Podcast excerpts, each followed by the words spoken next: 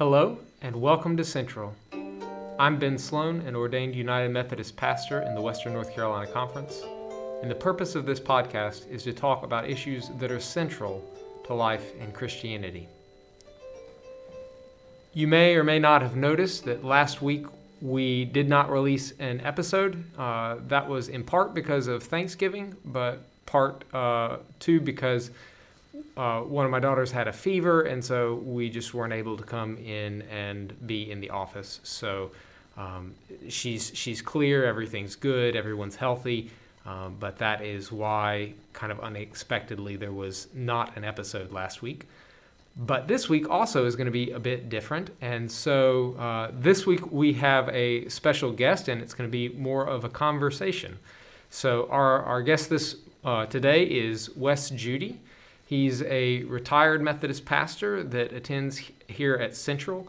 Um, one of the things that I find uh, most interesting about him is that he's the, the child of missionaries, and so he grew up in South Korea, and he just always has a, a wonderful perspective to add because of the, the, the difference of his childhood and um, long life experience. And, and just in addition, he's, he's just a very prayerful and compassionate person, and so um, I, I, know that I'm blessed to, to interact with him, and I know that you'll be blessed to, to hear some of his wisdom during this podcast today. So, is there anything you would add, uh, Wes, about just to give people some background on who you are?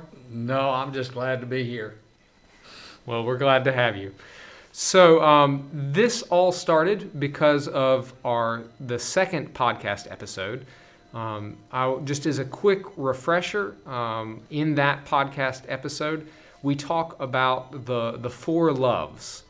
Um, so in Greek, there are four words for love there's agape, which is often translated as unconditional, godlike love. There's philia, which is kind of brotherly love, the love of friendship. Uh, there's storge, which is uh, familial love or the love or affection that you show to dependents. And eros, is uh, erotic love, romantic love. Um, and in the podcast, I make the argument that philia is the highest form of love. Um, if you have not listened to that episode, I'd encourage you to go and check that out first because I think you'll get more out of this conversation if you do. But um, with regards to that, I have an email that I received from Wes uh, after that, and I, will ask him to, to read it if he can, in, so that it's in his own voice. I have been mulling over what you said in your second podcast. I think about love. I have thought of writing, but I haven't been able to put in words why it caused me to disagree. But this quote from M.L. King Jr.'s sermon, Loving Your Enemies, and Richard Rohr's bracket explanation gathered my thoughts together a little better. For me, agape has always been defined, has always defined what Jesus said about giving one's life in John uh, 15 13. And agape is the word John uses in this sentence. And then the quote sort of sets out how I have understood agape and philia. When Jesus bids us to love our enemies, he is speaking of neither eros, uh, romantic love, nor philia, reciprocal love of friends. He is speaking of agape, understanding and creative redemptive goodwill for all people. Only by following this way and responding with this type of love are we able to be children of our Father who is in heaven. So that's the email that sparked uh, this conversation, and and I did reply back to Wes and uh, clarified a bit about what I thought, and so I want to do that for you now as well, and then uh, we'll go on to having a bit of a conversation of where we may have some differences in this regard. So, uh, first of all, I would say that the podcast that I presented, that second episode, is is definitely an oversimplification of what I believe. Um, I believe in general that God's love is beyond human categories, uh, but I also understand that we need categories to be able to try and get our heads around things. Like if we want to try and emulate God's love, that it's helpful for us to have categories um, to to help us pick apart what we believe is a part of divine love and what is not. Um, so, from that podcast, I would stand by what I said that God's love calls us for recon- reconciliation and mu- mutuality. And I see that those attributes of love as embodied in philia. Um, what I don't stand by from that and, and is, is the, the four Greek categories of love themselves. Um, I don't believe that those categories are necessarily properly used in our contemporary English speaking society. And so, therefore, to say that one of them, like philia or agape, is the most important, I think is a bit meaningless. Um, and so, um, where I'm coming from in this, let me say the that the I believe that the four Greek categories of love has been uh, kind of warped to fit a theological agenda. So, for theologians, I think they think of the idea of love as being uh, broken out in four kind of non intersecting subsets. So, you've got agape, philia, storge, and eros. Those are all subsets of the general idea of love, right? And that's helpful because in that category, those categories, we get to say which of these is God's love, that unconditional agape love. But what I suspect, you know, not being a native Greek speaker or anything like that, but but being a student of languages in general, is that agape is very parallel to our word love. It's it's a general word for love. Um, and it can include some of those divine elements of love, but it is not exclusively a word for divine or unconditional love. And then, then the, the other three, Storge, Philia, and um, um, Eros, those are subsets of this general word agape, um, and that they they intersect loosely, but they the, the, the three do not encompass the fullness of what agape can mean in, in Greek language. Um, so that's just a, a real brief, uh, brief explanation of why I uh, would stand by parts of what I said and not necessarily others in a more full discussion. And so I wanted to start by asking you, Wes, um, is is my definition of the four loves um, the way I characterize it being understood by theologians. Is that consistent with your understanding of the four loves in Greek? Is there anything you would add? Um, do you think that uh, unconditional love is a good synonym for agape? Go ahead. Yeah, I think uh, I think so. Uh, but for me, agape uh, absorbs all the others uh, into into love, and so agape can be misused. But for me, agape always has that sense of being unconditional love, uh, like God's love, what God calls us to do, and when we love at the very highest level. Uh, and so that's uh, where my focus is. When I hear that, that's ingrained in me for so long that it still stays there. Yeah.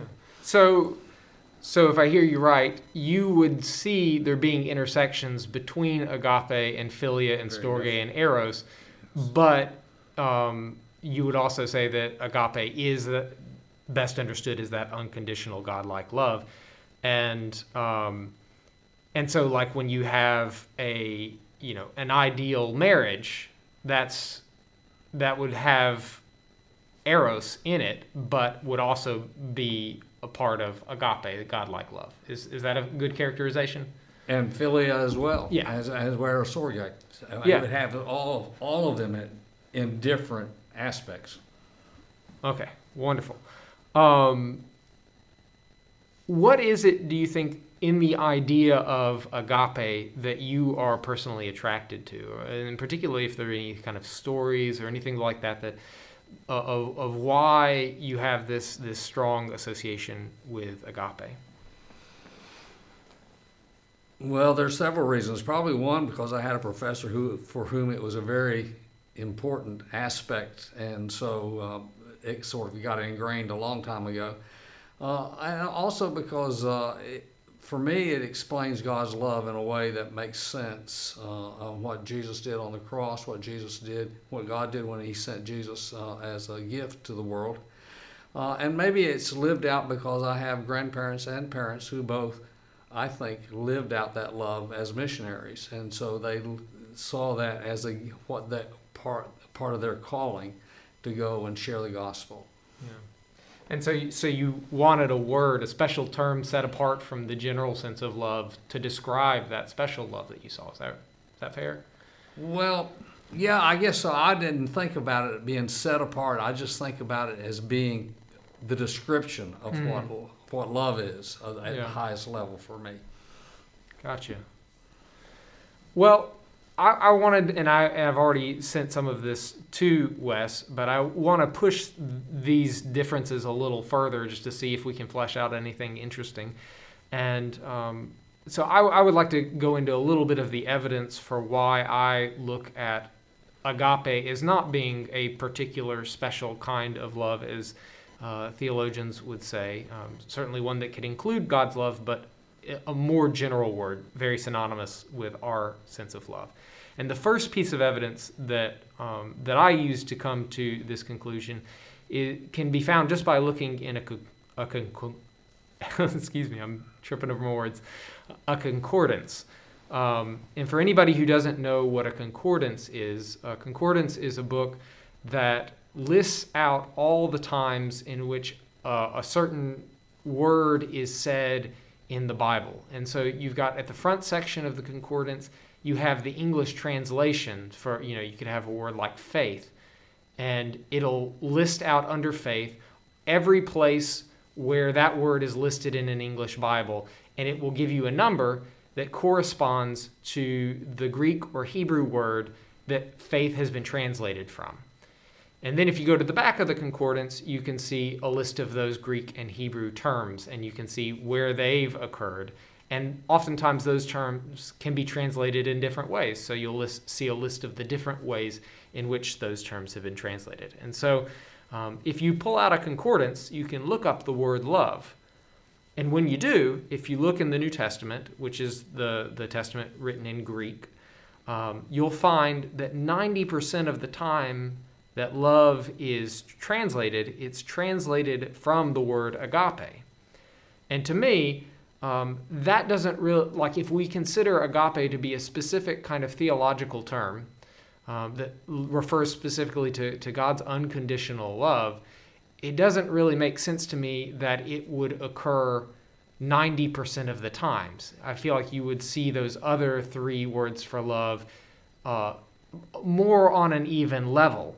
Um, to me, saying that 90% of the words we translate as love are agape, it seems to indicate that, that those words are more synonymous than theologians would necessarily say. And so, um, do, you, do you have any kind of response to that?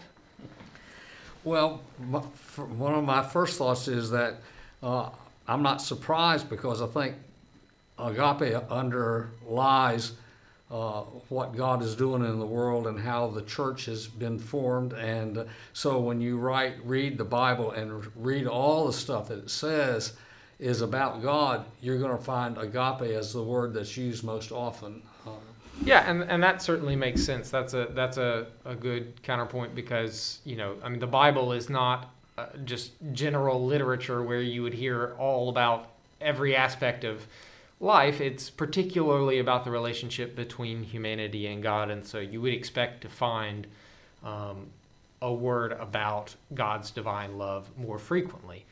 Um, but I will uh, let- let's dig into a couple examples of where that occurs. So one example comes from Luke chapter 6 verse 32. And Jesus says, "If you love those who love you, what credit is that to you? For even sinners love those who love them." And again, you can pull open a concordance and see that every love in that sentence, every time the word love occurs, it is translated from the root of agape. Um, and so, to kind of to, to rephrase that, if I instead of reading love, I'm going to read unconditional love. This this could be reread if you unconditionally love those who unconditionally love you, what credit is that to you? For even sinners unconditionally love those who unconditionally love them.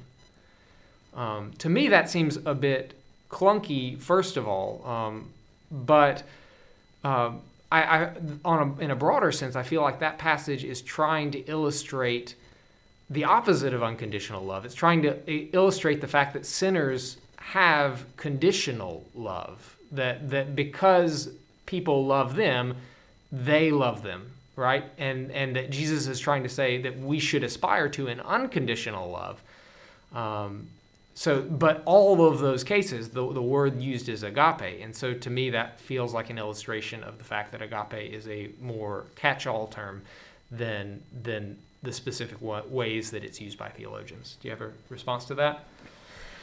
Uh, yep. Uh, for me, uh, maybe unconditional love is uh, not exactly the right word. It, it, it, has a sense of sacrificial love. And I think uh, when we have friends, or we, or what's being said here is there is a love that the that you know even without God's actual uh, presence know, mm. that says, I care about you, I love you, uh, you're important to me. And that love, I think, can be underlie what Jesus is saying here that you, you even sinners love each other. They have this touch mm. of God on them. But what credit is that if you love, you know, have, you care about people who care about you? What's the, what are you going to do? You don't have to learn to care about people who don't care about you. Yeah. And that takes it a step further for me than just saying it's just love. It's it's a, a, deep love that that friends have for each other, whether they know God or not. Yeah. So so in to put it in uh, Methodist terms, you know, there's we have this idea of prevenient grace mm-hmm. that that um, that God's love touches us uh, and affects us and draws us towards God even before we can recognize that that is true. That that God is constantly trying to pull us into relationship and the, and the way that that is expressed is through prevenient grace and so what i hear and what you're saying is um, we can still go with that that more specific understanding of agape in this passage because even sinners have experienced and do experience that prevenient love and grace from god and and some of the love that they show though not completely may echo and mirror that that divine love yeah, because none of us has God's agape love. We're all right. working to strive that. But the issue is that God loves us in such an unbelievable way that somehow we as Christians learn to share that love. And, and part of that love is out there as a part of creation. And, and so people who don't know God may have that love at times. But Jesus is, I think, making the point here is. Uh, how do we deal with people who don't love us? Right. And that's the focus, and that's why our agape comes uh, to be the word used. Yeah, well, and certainly, you know, I, mean, I think we, we, we both definitely agree that what he, Jesus here is encouraging is unconditional love. Like, mm-hmm. no discussion there. That that is that's what um, Jesus is trying to say. It's it's this more nuanced point of what do what does the specific word in Greek mean um, that I think you know we're we're fleshing out here. So um, another example, this is what you alluded to in your email, comes from John chapter 15. Um, I'll, I'll read verses 12 through 14. This is my commandment, that you love one another as I have loved you. No one has greater love than this, to lay down one's life for one's friends. You are my friends if you do what I command you. So again, in, in this passage, every love, every time the word love is used, it's agape.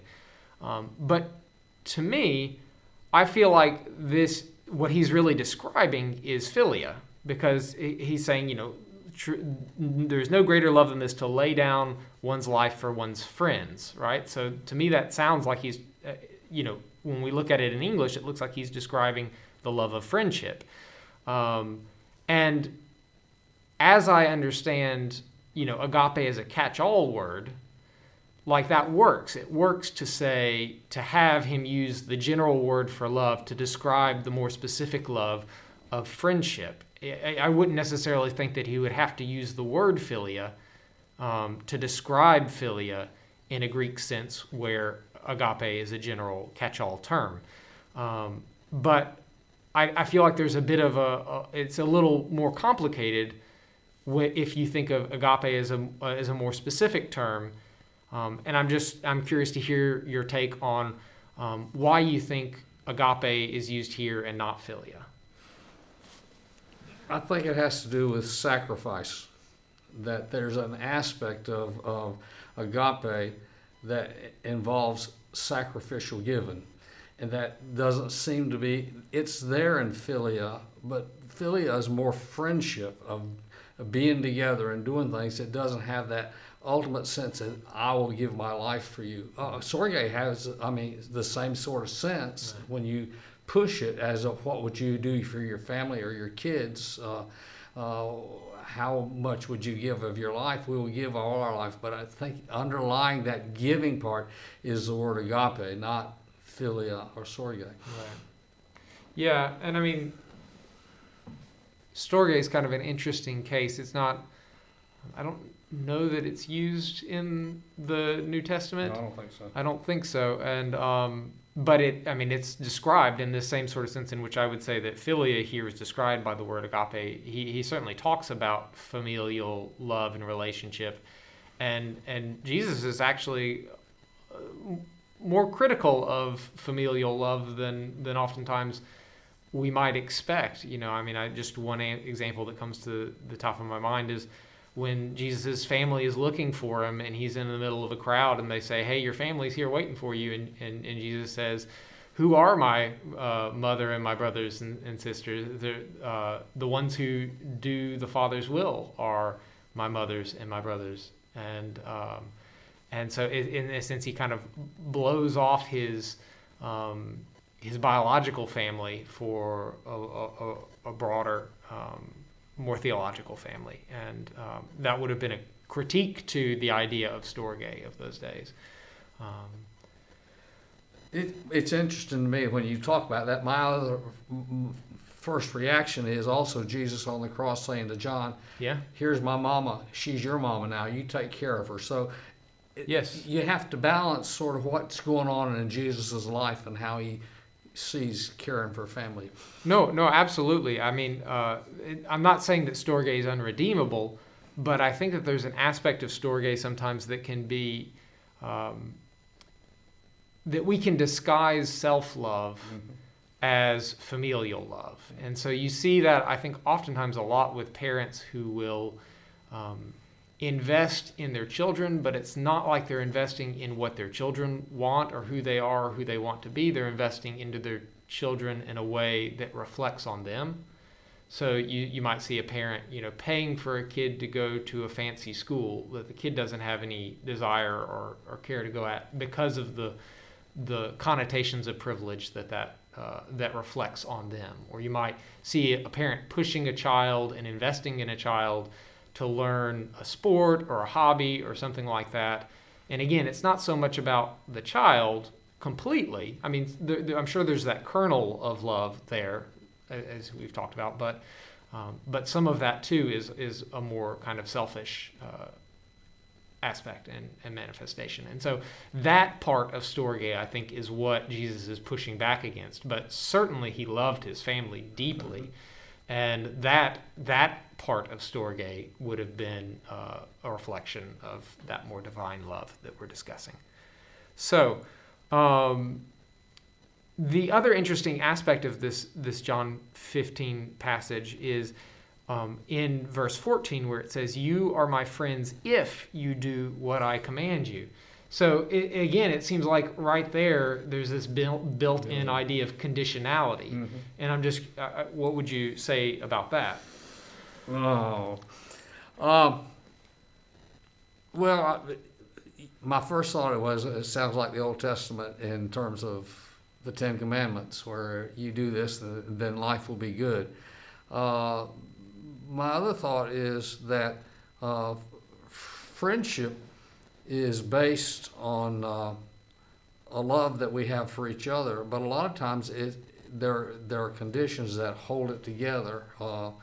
That may Right. cause it to break or, Right. or go different ways. And maybe Jesus is just recognizing that. But basically, I think he's trying to say, you know, I love you, love me back, and do what I, and and to the way you love me back is to show that love, not that I've got to love Jesus and not anybody else, but unless I let that love that Jesus has for me flow out of me and touch other people, then I don't fulfill that part of the Yeah. friendship. Yeah. Yeah. So, so, I mean, it, it, would it be fair to say from what you just said that you do think reciprocality is an important part of design, divine love? Well, yeah. uh-huh. Okay. Oh, yeah. I think God loves us, but it doesn't do God any. God wants us to love God back, Right. and if we don't love God back, how do we? You know, then we're law. Then we're missing out on Right. something, and, and that's the hard part that we have to deal with is to think about what it is to love God, and we sometimes put all sorts of conditions on that, or all, sorts of uh, ways, steps that we think we have to do when all God wants to do, us to do is to love God. Right. Right. Yeah. And um, and so in that aspect, I think we we're in a bit more of a point of agreement because what I was, you know, what I was make the argument I was making in the second podcast is that I think that the reciprocality embodied in philia is a part of this divine love that we're called to. And so I, I, I hear what you're saying to be that that you see that element uh, of the divine love to be encompassed in agape, Mm. and so so that isn't really. I mean, it's it's splitting hairs over to whether I call it philia or you call it agape, but we agree that this is a characteristic of divine love. Um, so another example, um, just to keep pushing the conversation further, is uh, Luke chapter 11, verse 43, where Jesus says, Woe to you, Pharisees, for you love to have the seat of honor in the synagogues and to be greeted with respect in the marketplaces. And so, again, in th- this case, agape is used for love. And so it seems rather strange to, because he, here Jesus is saying it's bad that you love the seats of honor in the synagogues and are only out for respect. And so um, I, I struggle to see with how a kind of a more theological view of specific view of agape could fit into that condemnation. Uh, I'm not sure where I want to go with that. Or uh, I understand why you have you have that reaction because it does seem out of out of place. Uh, uh, unless Jesus just is just saying, I take this love that you're supposed to have to care for other people, and you've bent it and twisted it, and, and and warped it so it doesn't. You're not living it out the way you Mm. are, and so it becomes a different way of uh, of trying to say, uh, look at the way you've messed it up, or you've Yeah. turned life around, and you focused the, that love on you rather than that love on on on God and others. Right, because if you do take agape to be the unconditional love of God, that's an even stronger con- condemnation of what they're doing. To use that word and say, "Look, you've taken this this d- divine uh, love and you've twisted and broken it into something that it should not be," and that would come across. I mean, if that's how people understood it, that would come across even harder. Um, I, I can I can see that point. Well, there's another thought that I have too, and, and that is uh, Luke wrote Luke, and he had, he writes in a very high Greek language, and but he's a non-Jew, so he, he's trying to balance two cultures Right. when he talks about love and how he uses that. He he may have a different sense out of his Gentile uh, background that sometimes seeps into Yeah. his writing in Luke. Yeah, yeah. Well, I've got one more example then that uh, we can consider, and that's from John 21. So Jesus asks Peter three times, Do you love me?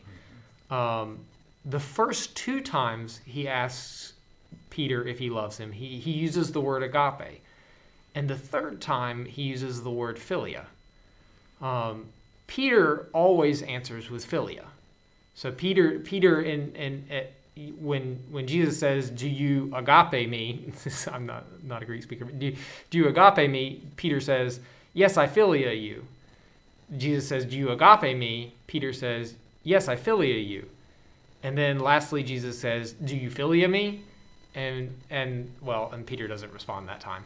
But um, I guess where I would come from in this is um, to me, it kind of it would make sense for philia to be the more specific word and agape the more general word because that would lead to a, a, a sense of of building up of, of climax in that exchange so so jesus is asking him you know do you just generally love me? And then peter says I, don't just generally love you i love you like a brother. And then jesus says do you generally love me? I, I don't just generally love you i love you like a brother. And then jesus says do you love me like a brother? And and and uh, so you get this this sense of crescendo and climax in the story from that. Um, but if I understand agape to be, you know, the higher form of love and philia to be a lower form of love, then to me that feels like a bit of a diminishment where you've got Jesus is asking him, Do you have this divine love for me? And he says, I have a brotherly love for you. And he says, You have a divine love for me. Do you have a I have a brotherly love for you? And then lastly, Jesus it's like Jesus gives up and says, Well, do you have a brotherly love for me? Um, and, and, to me, that that doesn't seem to fit the mood of the um, of the passage. And so, again, you, you've had great responses to all these other ones. I'm curious to know how you would interpret that. Well, uh, you have to figure out why John has this portion here, why he does this, and part of it, you know, people scholars have said across the way is the three questions Jesus asked mirror the three denials that Peter made when Jesus was on trial, and that that's underlies part of the understanding of what's going on here, uh, and. Uh, you know, and it's, it's sort of the three maybe comes to a point where it brings Peter that memory back in a way he doesn't want it to be brought back. But Jesus, like lots of things we have to admit happened, wants Peter to get, say that and then let the forgiveness take place in his life. Uh, maybe for me, the, when Jesus says, "Do you love me?" Uh, that that first time, it's like uh, he's saying, "Do you understand what forgiveness is about? What what happened on the cross? That that this is God's self-giving love that mm-hmm. I that I did. Do you understand that love?" And Peter like says, I love you like a brother. You know, that's because I'm I don't comprehend that. Right. And, and, so Jesus says again, do you do you understand what happened on the cross? That what's going on? Why why you can stand here and I can talk to you because forgiveness is a, a basic part of life.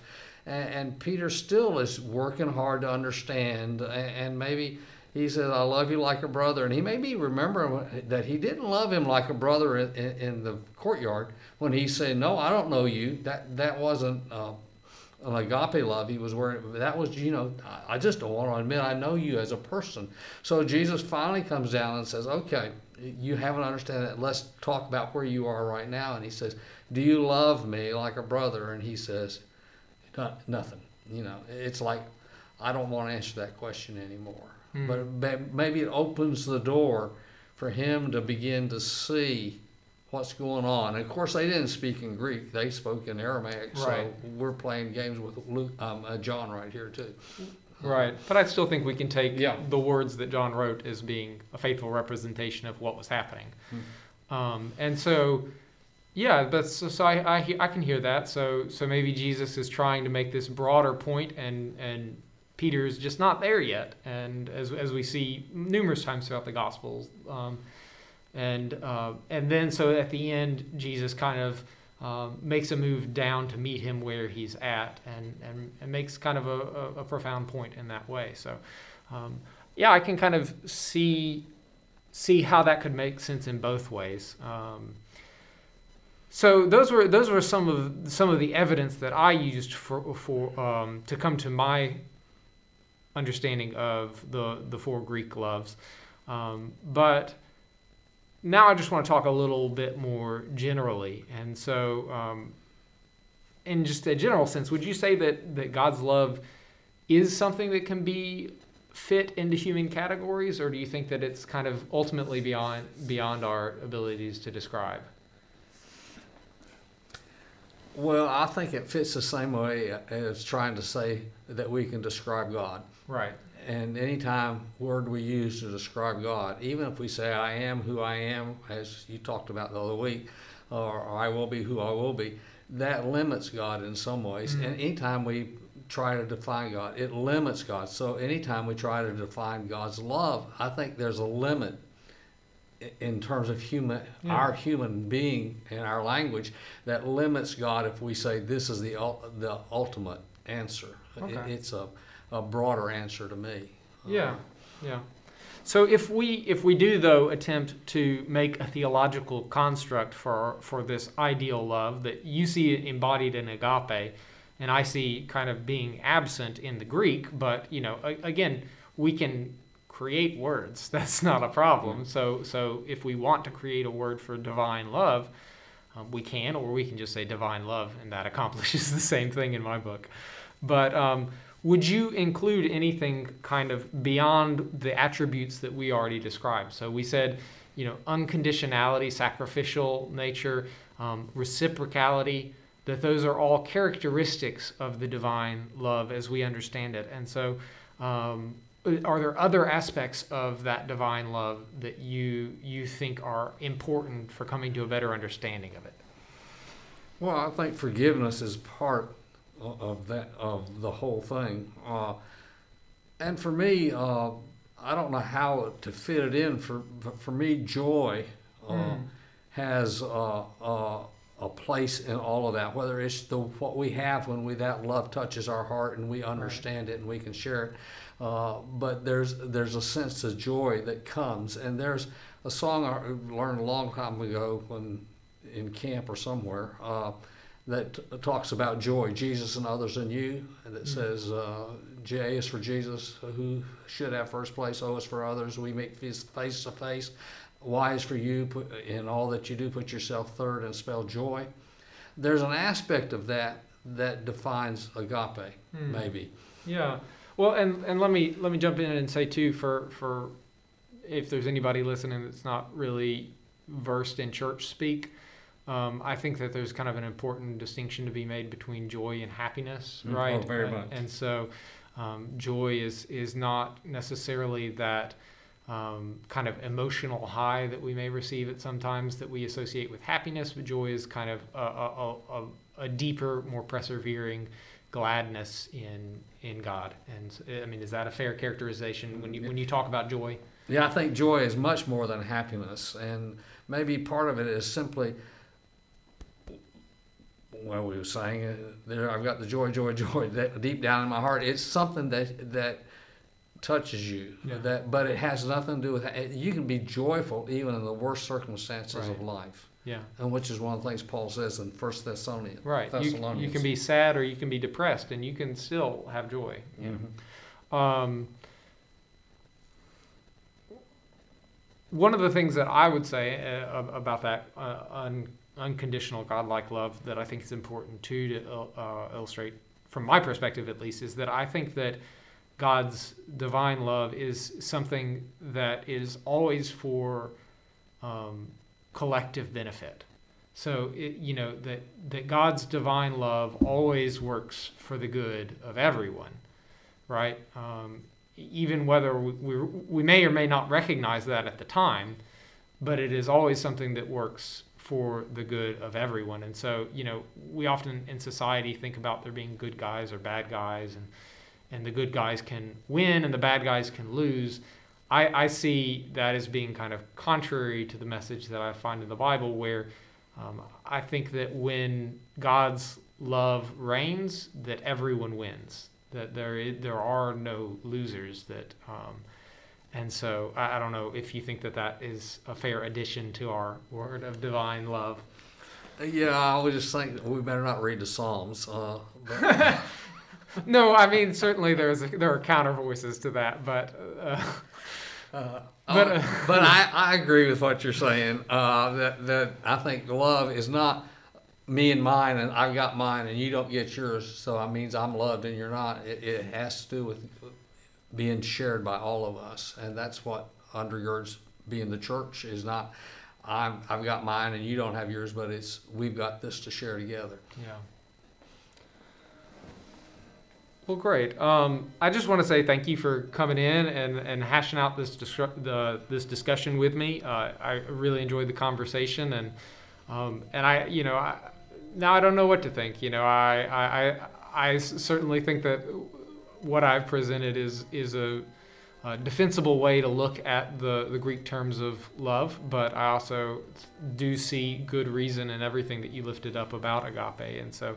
Um, it's a fun, stimulating conversation, and I know as I continue to read scripture, these are kind of questions and things that'll be running through my mind um, because it's, it's it's just a joy to be able to um, to have this kind of theological exploration. And so, um, in, a general sense, if you're listening along, if you've made it through our conversation this far, congratulations! Thank you for sticking with us.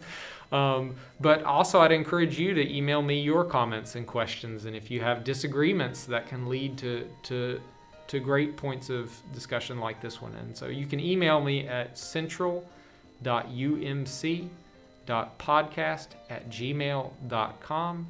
You may end up a guest, or also if there is a, a topic that you'd like me to cover, um, in a future one, either with a guest or without, let me know. Uh, I would love to hear that too. And I'd just love to hear your general feedback about how you think the podcast is going or um, if there, um, you know, if, if you liked kind of this more dialogue approach or if you, you like what I've been doing with the other ones.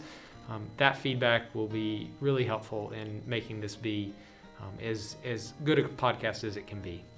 Um, and as, as a last note, um, one of the things that I that I uh, appreciate about Wes is that he um, he has a love for classical music and opera, and so one of the things that I've been doing on the podcast is I've been using as background music uh, classical MIDI files and using that for for musical accompaniment.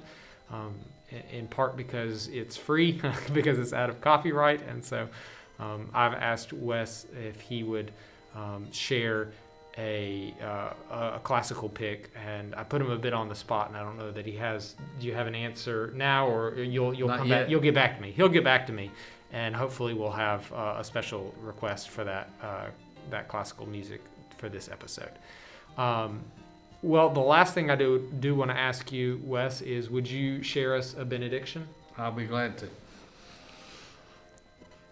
Oh God, we thank you for your love for this whole world. And we see that love especially at this time of the year when we celebrate the birth of Jesus.